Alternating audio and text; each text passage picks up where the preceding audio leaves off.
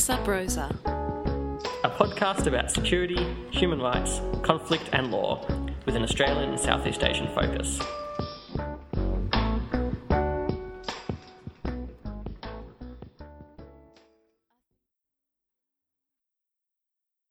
In this episode, I talk to Ross Frenett and Vidya Ramalingam about countering violent extremism, or CVE.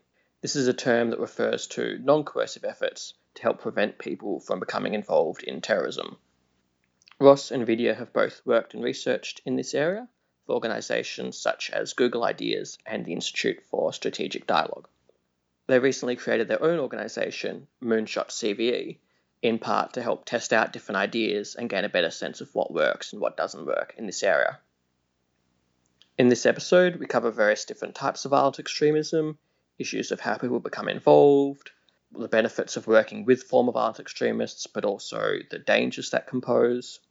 We discuss the role of women in the Islamic State, the increased awareness in Europe of violent extremism from the far right, and various problems with research and work in this area.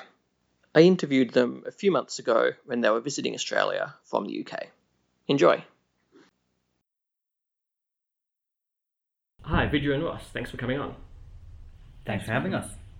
So, to start with, you both research and work in the area of countering violent extremism, or CVE. Can you briefly explain what that means? Uh, I mean, CVE, in, in, how we see it, is uh, something that sits between the law enforcement space where people need to be kicking indoors and, and, and doing taking physical action um, and broader societal cohesion work. Um, CVE is focused on identifying people that are at risk or are currently on their way into extremist movements and using a whole range of methodologies to stop them from getting in. There's often a temptation to stretch it beyond that, but in our idea, if uh, the, the wider you kind of bring your lens, the, the less focused the, the work itself can be and the, the harder it is to measure. And these extremists can be jihadists, neo Nazis, all sorts of things. Jihadist, neo Nazi, uh, Irish Republican. I mean, I'm Irish myself, so uh, yeah, it can be any, any, any number of types of organizations. Um, so, until recently, you both worked at the Institute for Strategic Dialogue, and you worked on a few projects involving former violent extremists. Can you tell us a bit about that? Sure. So, um, while I was at ISD, I ran a global network of former extremists called Against Violent Extremism. Um, we ran that in partnership with the Gen Next Foundation and Google Ideas. Uh, and that uh, was a network of hundreds of former extremists and also survivors of violent extremism. Uh, the logic behind that network was that those people that have been directly affected by extremism, whether it's by being a perpetrator or being at the receiving end of it, are the most credible messengers to push back against extremist narratives. Uh, I don't know, but you did some stuff with form as well. Yeah, and particularly in the in the space of responding to right wing extremism, formers can be an incredibly valuable resource in terms of getting into the heads of those that are vulnerable to these movements. Um, the the kind of idea of having someone who's been there and has experienced that and has turned their lives around can be incredibly powerful to to change others. Okay, and so there there were lots of these formers willing to help. Yeah, I mean, you'd you'd be surprised. There's uh, very often uh, people that leave these movements um, are keen to. Uh, well, some of them are keen to just get back, get on with their lives, but others are keen to make sure others don't make the same mistakes. Um, but there are still lots of barriers um, between uh, governments and and former extremists in terms of how they can make that process work. Uh, had an example. I spoke to a, a prison officer from an unnamed European country who had a great conversation with about the use of former extremists in prisons. We were talking about the problems of, of prison radicalization. And uh, by the end of it, I thought, yes, I've gotten through to this guy. Uh, and he said, but of course, we could never do that because if someone has a slightest criminal record, we can't work with them.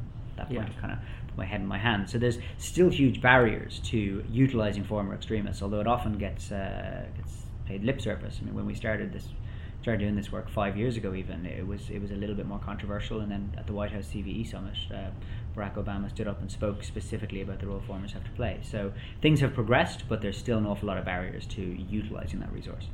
Okay and are there any risks involved with formers not being who they say they are or exaggerating how much they can help or being particularly controversial within the communities because of their role of having acted as say you know, because they're now seen to cooperate with the state and they're seen as sellouts, or what are some of the risks involved? Yeah, there there are absolutely risks involved. The the journey out of an extremist movement is by no means linear. It doesn't kind of go to A to Z in, in one straight fashion. It oftentimes moves in, in circles and loops back and, and can take several years. Um, so even understanding at what point in in, in, in a former's journey out of out of movement and in his process, his or her process of rebuilding their lives, at what point they are ready to engage in what is effectively social work in a lot of ways, um, can can vary, and you need to ensure that there are, are really structured vetting processes in place as you're working as you're working with individuals that have experienced in some cases trauma and um, and and have themselves been perpetrators of, of violence. So that's certainly a concern, and it certainly poses a number of risks. But to our mind, that's not a reason to um, the the challenges of, of working in that space are not a reason not to pursue it. These formers came from a lot of different types of groups: jihadist, far right, Irish Republican, various other things. Um, were there a lot of similarities across the different groups of the stories of how people became involved? Yeah, I mean the there's a temptation I think, especially when when people uh, in academic, academia uh, and elsewhere uh, focus on ideologies to, to say, well, they're, they're very different because of X, Y, and Z reason. And what oftentimes our work would do is say, okay, if there's 10 things that get people into violent extremism, maybe seven of them are common throughout all groups. Um, and rather than focusing on the three, which we can all agree, uh, you know, do draw clear lines between these movements, let's focus on the seven. Um, and in terms of overriding reasons people get involved, uh, and this is everything from cults through to violent gangs in LA, through to jihadists in, in, in Indonesia. Um, a search for identity and belonging. If, if, if I had to synthesize the hundreds of stories that, that we've come across in, in I mean, that I've come across in my career, presuming Vidya you as well, um, then that would be the primary driving factor that unifies almost everyone that we've come across. So there were major differences in terms of what got people involved, in that you have you know your uh, well-off ideologues who you know didn't come from a socially disadvantaged background, um, and then at the other end of the spectrum you have people who are flirting with kind of mental illness and didn't have a strong understanding at all of the ideology and just looking for anything to hang their hat on.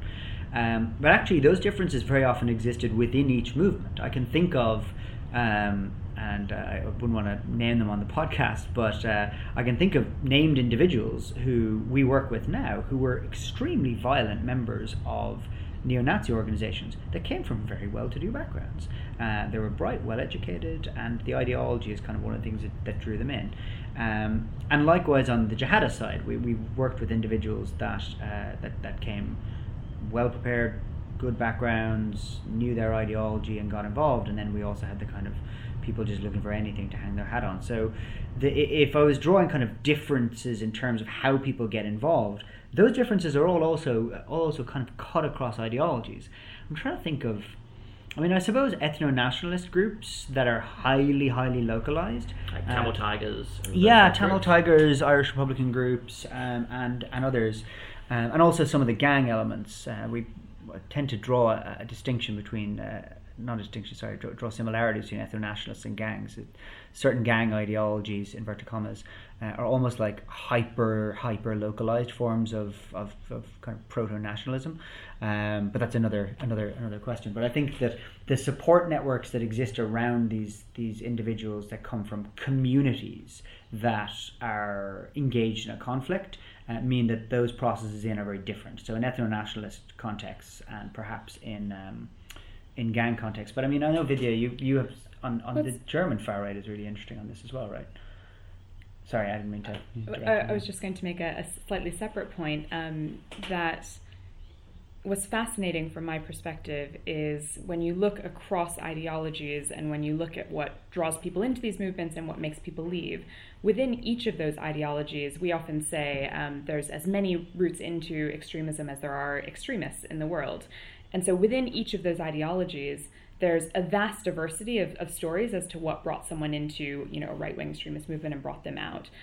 but when you look across ideologies, that's when you actually start to see the commonalities all the way across. You start to see the themes coming out, the kind of individuals that experienced abuse in some form, and that led them to seek a movement to to to offer them, them some form of protection.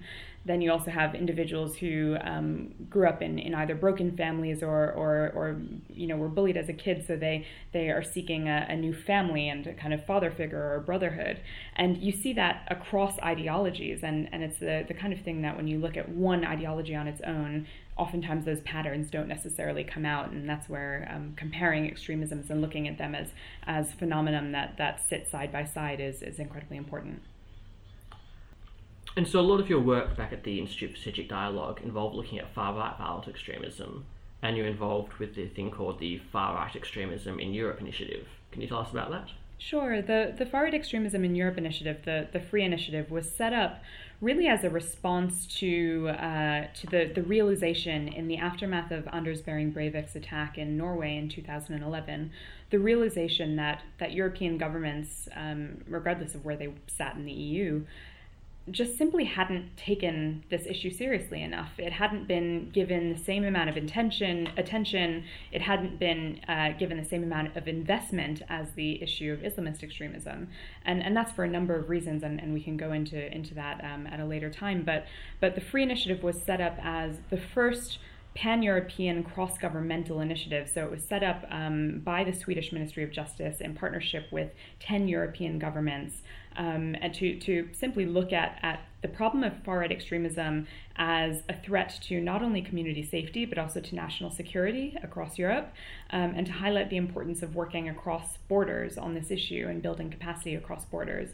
So, so what we did in building up the Free Initiative was, as a starting point, identifying practitioners, policymakers, even right down to an individual police officer um, who who were all responding to right wing extremism in their daily lives, but who didn't, in many cases, see themselves as as responding to far right extremism. In lots of cases, they saw themselves as people that were doing anti racism work, people that were working with vulnerable individuals in their community. Um, they saw themselves as social workers, and what we wanted to do was really pull together people that that didn't necessarily see themselves as CVE activists and, and help them to recognize that actually they have a huge amount to learn from one another across borders. So that was the, the, the prime intention behind the Free Initiative.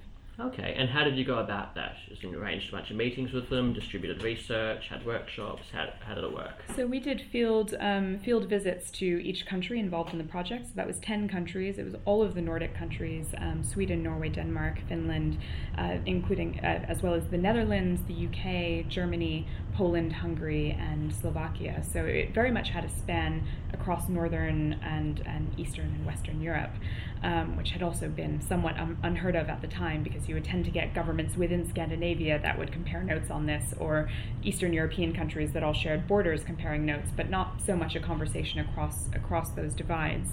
Um, we did field visits to each country. We identified individuals through a, a simple snowball method. Um, a lot of it was kind of recommendations and referrals. Oh, I've you know I've heard of a, a school teacher in that county who's been responding in this way, and then we'd go and try and meet them. Um, so it was very much um, building relationships at, at a grassroots level, and then bringing all of those individuals together to to share their learnings. And we also very much wanted to ensure that there was a learning component that didn't just take the form of conferences because that can be hugely limiting in terms of how many people you can reach.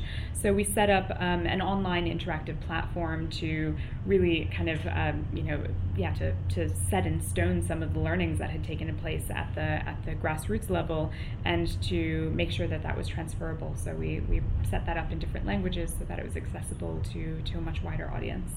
Okay, and is this still functioning? It's still functioning. You can go to www.thefreeinitiative.com, and that has all of the resources, handbooks, interactive uh, learning tools that, that you can click through. Do you think there's a lot of countries outside of Europe, such as Australia, Canada, and the United States, can learn from that too? Absolutely. The, the starting point for the Free Initiative was very much Europe, but by no means is that the end point. Um, we've spoken to lots of lots of practitioners in the U.S. who have been taking advantage of some of the, the networks and the tools that were built by the Free Initiative. Um, a great example of that is um, is actually kind of exit programs and the methodology behind exit. Um, exit is a is a, um, a brand name for a form of disengagement programs that have been that have been set up across Europe to work primarily as a starting point with right wing extremists, but now actually that work mm. across across the spectrum. And we've actually seen in the last couple of years, because of increased networking amongst practitioners and um, and even sometimes just one individual activist who who sees that actually in Europe this this methodology seems to be working and wants to test it in their local context. We've now seen um, efforts to set these up in Canada, in in the United States. So that's the great power of these sorts of initiatives is is really um, serving as a place for people to get inspiration to then take methods and apply them locally. Okay, and just to explain a bit more of what Exit is for the listener. This is a program that began, if I'm correct, in Germany in the 1990s with former neo Nazis. It began in both Germany and Sweden. Yeah. Um, and these were programs that were set up to, to work with neo Nazis. They're programs that uh, oftentimes rely on a voluntary approach, so individuals must voluntarily approach exit organizations with the intent to leave. So they don't necessarily go out and try and change people's behavior themselves. They they rely on individuals wanting to change, and then they offer a support a support base and also very very practical um, services to ensure that person can turn their lives around. Yeah. And I think um, often when people see those programs, they sort of say, well, what's the point if you have to wait till the person wants to leave? The point is to go out there and change their minds. Mm. But I think people often don't realize that within a lot of extremist movements, there's always quite a large number of people who do want to leave and looking for a way out but feel trapped. Yeah, absolutely. And if you open a way out for them, a few people are going to take it, and that can make a difference. Absolutely. One of one of our, our, our, friends who is a former always says that people don't don't ever make careers as an extremist. You don't go into this to, to make this a career, and so you'll find in, in almost any extremist movement a, a large number of individuals who are oftentimes already thinking that they want to leave, but the number of barriers that you face in order to actually leave an extremist organization, whether it's right wing or Islamist or, or any, are, are I mean there's there's numerous. There's barriers in terms of your um, you know your social networks may all come from that movement. Your family may come from that movement. So how do you actually how, how can you even conceive of rebuilding a life outside of everything you know? Um, you may you may be financially tied to the movement. They may actually be offering they may be giving you a job and giving you an income. Um, so there's a, a lot of practical barriers there that that mean that people that are doubting their ideology and, and want to leave may end up trapped in movements for years. Yeah, and there can even just be something as simple as physical safety, mm. that they'll exactly. be threatened as a sellout if they leave. Exactly. And with the 10 different countries you're looking at within the Free Initiative, were there major differences between them? Some governments really concerned about far right violent extremism, others sort of more reluctant to see it as an issue what were some of the differences? There were definitely differences across Europe. Um, there's a huge willingness, um, in, there was a huge willingness in the aftermath of Breivik's attack in Scandinavia to deal with this problem. And actually, we've now seen um, the results of that willingness, particularly in Norway. Um, now, five years after Breivik's attack, they've set up a, a national uh, expert center on right wing violence, um, very heavily government funded, a lot of investment to ensure that there certainly are differences in terms of the willingness and capability of governments to deal with right wing extremism across Europe. You have some governments that, because they were unfortunately the targets of quite high profile right wing extremist attacks, have, have of course had a, a reactive response to that and have invested um, heavily in, in this issue post post incident. Incident. So Norway is an example of that. Um, but you do have a number of other countries, and, and particularly when it comes to the Eastern European context, where it's a much more challenging environment for, for civil society organizations in particular who are trying to, to make progress on this issue. So it just highlights the importance of, of governments being front footed and, and not waiting for, for incidents to happen, and also the importance of political buy in at the highest levels to deal with right wing extremism as a, as a serious threat. Okay. Um, and one concern often raised about CVE programs is the question of how much research and rigor is behind them. So there are issues of how do we know what actually works to help people get out of these movements or help prevent them from becoming involved? Um, how do we know what might not work? How do we know if we're being um, productive or counterproductive? Um, tell us about some of the issues involved in making sure CVE programs are based on well founded approaches. Yeah, I, I think that uh, there's huge structural problems in a way that the inverted commas CVE sector is set up uh, that actually discourage uh, rigorous research analysis and uh, metrics tracking, um, which are linked to a whole range of things. I mean, first of all, uh, organizations that receive funding to uh, carry out CVE programs are obviously incentivized to push the idea that they're successful regardless of whether or not they are. Um, those institutions that are funding also have an incentive to say that what they're what they've funded has been successful, and you will often come across uh, organizations or, or, others that will push back at the idea of rigorous, some sort of rigorous methodology. Um, there's also a problem that uh, across many Western countries, at least, we're operating in a time of austerity. Um, so many well-meaning and important community programs have been defunded, um, and what they're seeing is, oh well, there's there's one way I could get money here is, is recategorizing this as a, as a CVE initiative. So there's all sorts of structural problems which which are surrounding this. Which are, it's not just the case that uh, it, it's difficult to do. It's a case that the structures that are sitting around it actively stop us from monitoring and evaluating uh, the success of works because no one gets another grant if they come out and say, yeah, well, listen, that one was a disaster. Let me tell you why. Um, and that's a, actually was a big part of the reason we, we, we set up uh, Moonshot is because we saw that the unwillingness to fail meant that uh, innovation wasn't happening, but also that proper monitoring, evaluation, and being open about your mistakes wasn't happening either. It's not that there's no evaluation happening; it's mm. just that it's not consistent. So if you look at the list of programs that yeah. the Radicalization Awareness Network in Europe is involved in, yeah. they have descriptions of their evaluation methods, and some have sort of independent uh, ones built in, whereas others just have a sentence or two saying we got good feedback or something like that. Mm-hmm. Yeah. Oftentimes, the, the indicators it's what's key is, is your, your key performance indicators, which is a you know 101 of, of, of monitoring and evaluation, of course. But um, one of the challenges for the CVE sector is that it's been rarer that you find KPIs that are set around behavior change and that really get us a sense down to the individual level as to what impact we're having on individuals. So that's where CVE programs have often fell short in terms of evaluation. Interesting.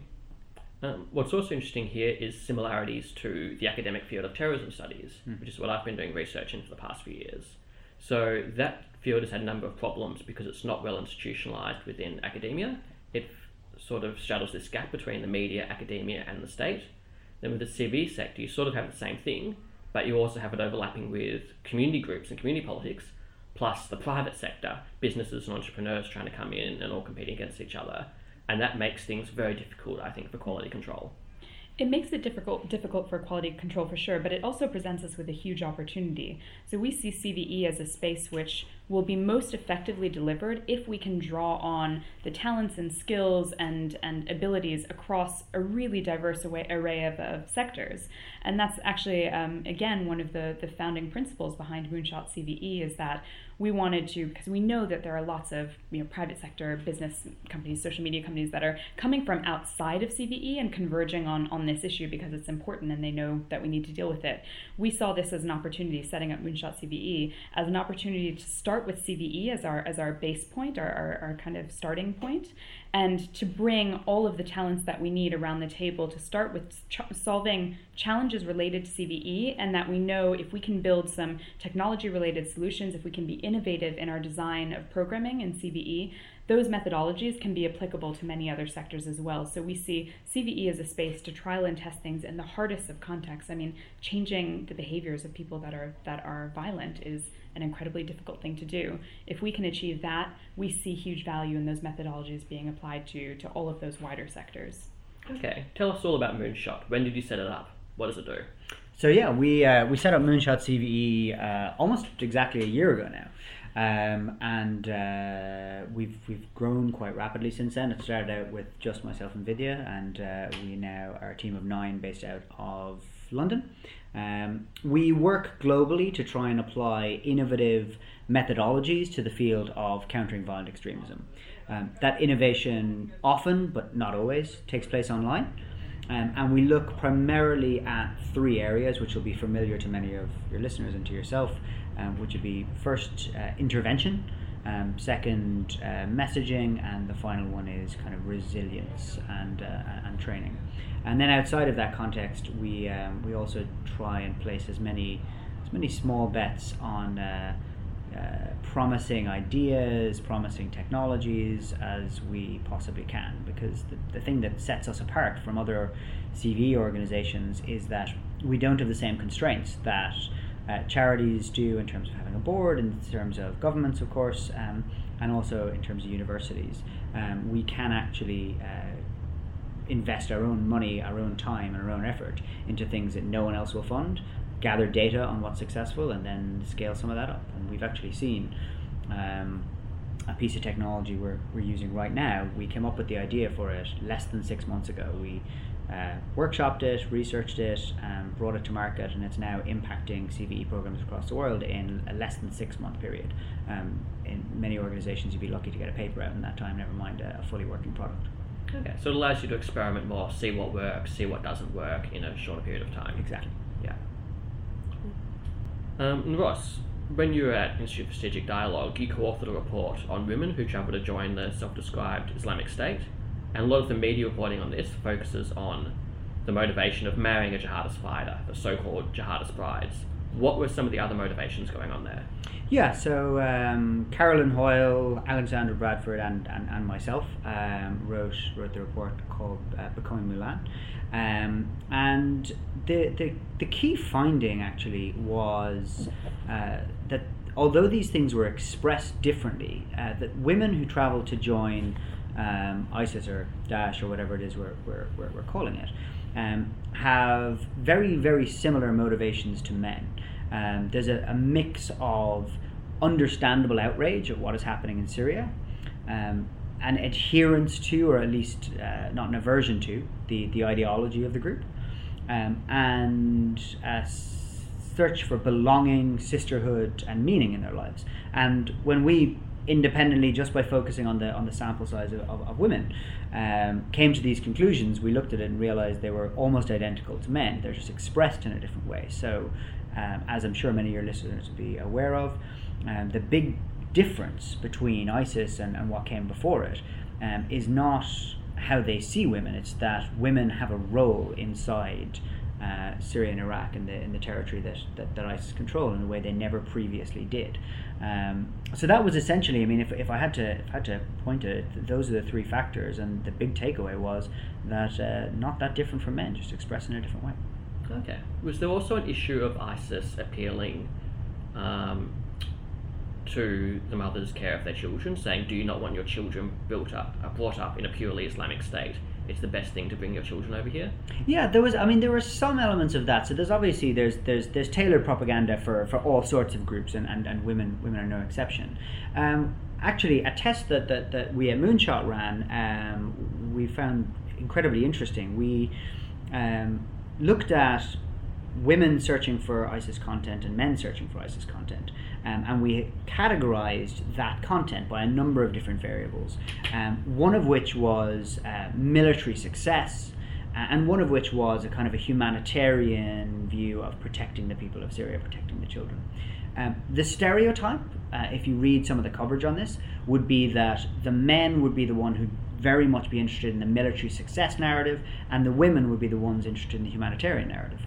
Um, in a sample size that was in the tens of thousands globally, um, we found that women were marginally more interested in the military uh, material than men were, and men were marginally more interested in the humanitarian intervention, uh, protecting the women and children of Syria, um, and they were more likely to click on that than, than, than women were. So uh, I think a lot of our assumptions around what drives people to actually get involved in this um, need to be backed up by data, and that's exactly what we've been trying to do in terms of uh, testing some of these narratives with wide audiences of people searching for ISIS content. Interesting. That actually also relates to a conversation I was having on Twitter yesterday about kind of the opposite side from that. That within academia, there's often an assumption that women aren't as interested in military, and national security, and sort of you know, pointy edge side of counterterrorism issues as men. Um, but in my experience, that's not the case at all.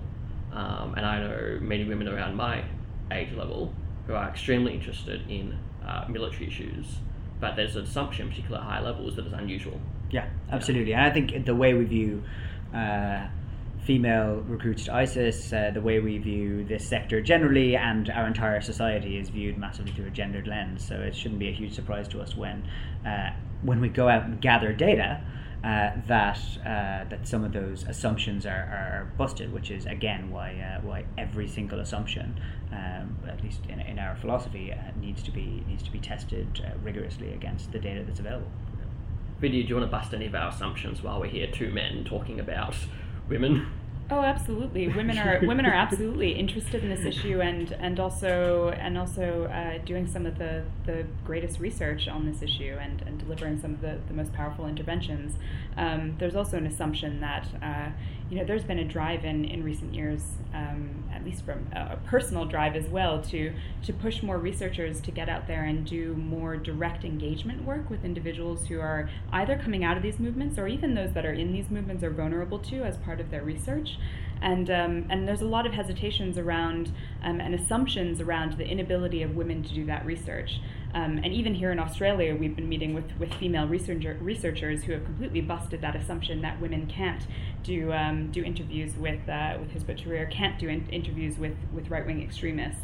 Um, I, as a woman who has done interviews and fieldwork with right wing extremists with a massively um, male movement, say that it is possible, and actually you can get some really interesting data that potentially male researchers can't actually get from their own interviews. So there's huge potential there. There's also it's it's it's work that's already happening, so we definitely need to recognize it. Yeah. And sometimes those gendered assumptions are quite prevalent within ethics committees at universities, unfortunately. Absolutely. Yeah. Um, and so, Ross, you also co-authored a report on a one-to-one online intervention program. And that's quite innovative because online CVE programs often involve sort of broadcasting counter messages. And often when people talk about intervention in CVE, they often think of offline interventions. So can you tell us about this study on a one-to-one online intervention? Yeah. And what, what it found? Yeah, ab- absolutely. I mean, you're, you're totally right that, that there tends to be this division between online and offline uh, in terms of in terms of how we how we think about it.